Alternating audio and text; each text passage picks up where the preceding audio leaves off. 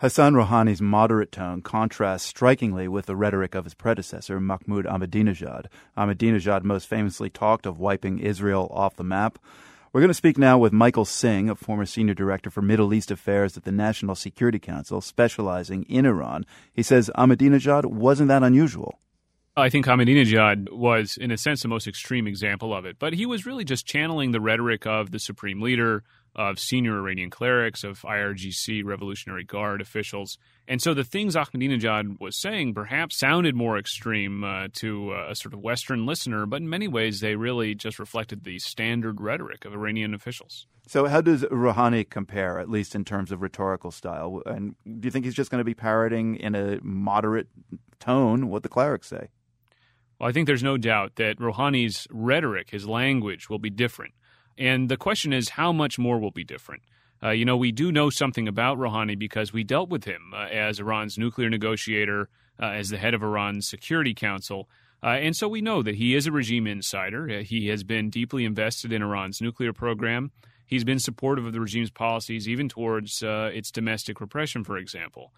At the same time, he is known as a pragmatist, as a diplomat, someone who wants to achieve Iran's aims, even though they may be the same aims the supreme leader and the conservatives have, achieve them through diplomacy rather than, say, through confrontation. And so we'll have to see how does this difference of personality, difference in approach, translate to any difference, if at all, in Iranian policy.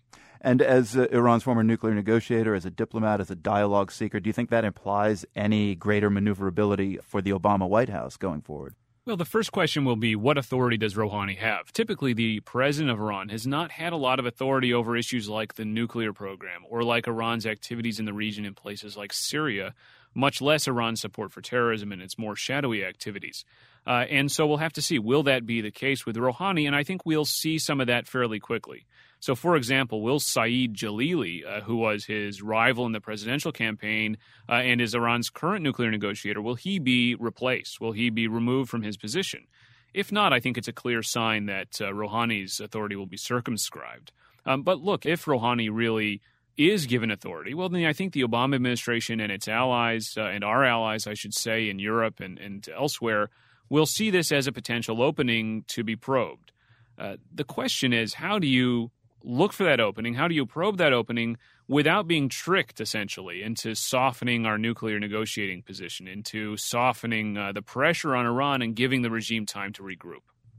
Michael, we're at that moment where we could be feeling, we don't have Mahmoud to kick around anymore. I'm thinking of some of his more over-the-top comments. I mentioned wiping Israel off the map earlier. He also declared that there were no homosexuals in Iran. He also denied the Holocaust.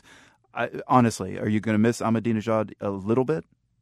Well, look, Ahmadinejad was diplomatically useful sometimes because his statements were so reprehensible that they helped unite countries against Iran. They helped make clear what the Iranian regime was really about.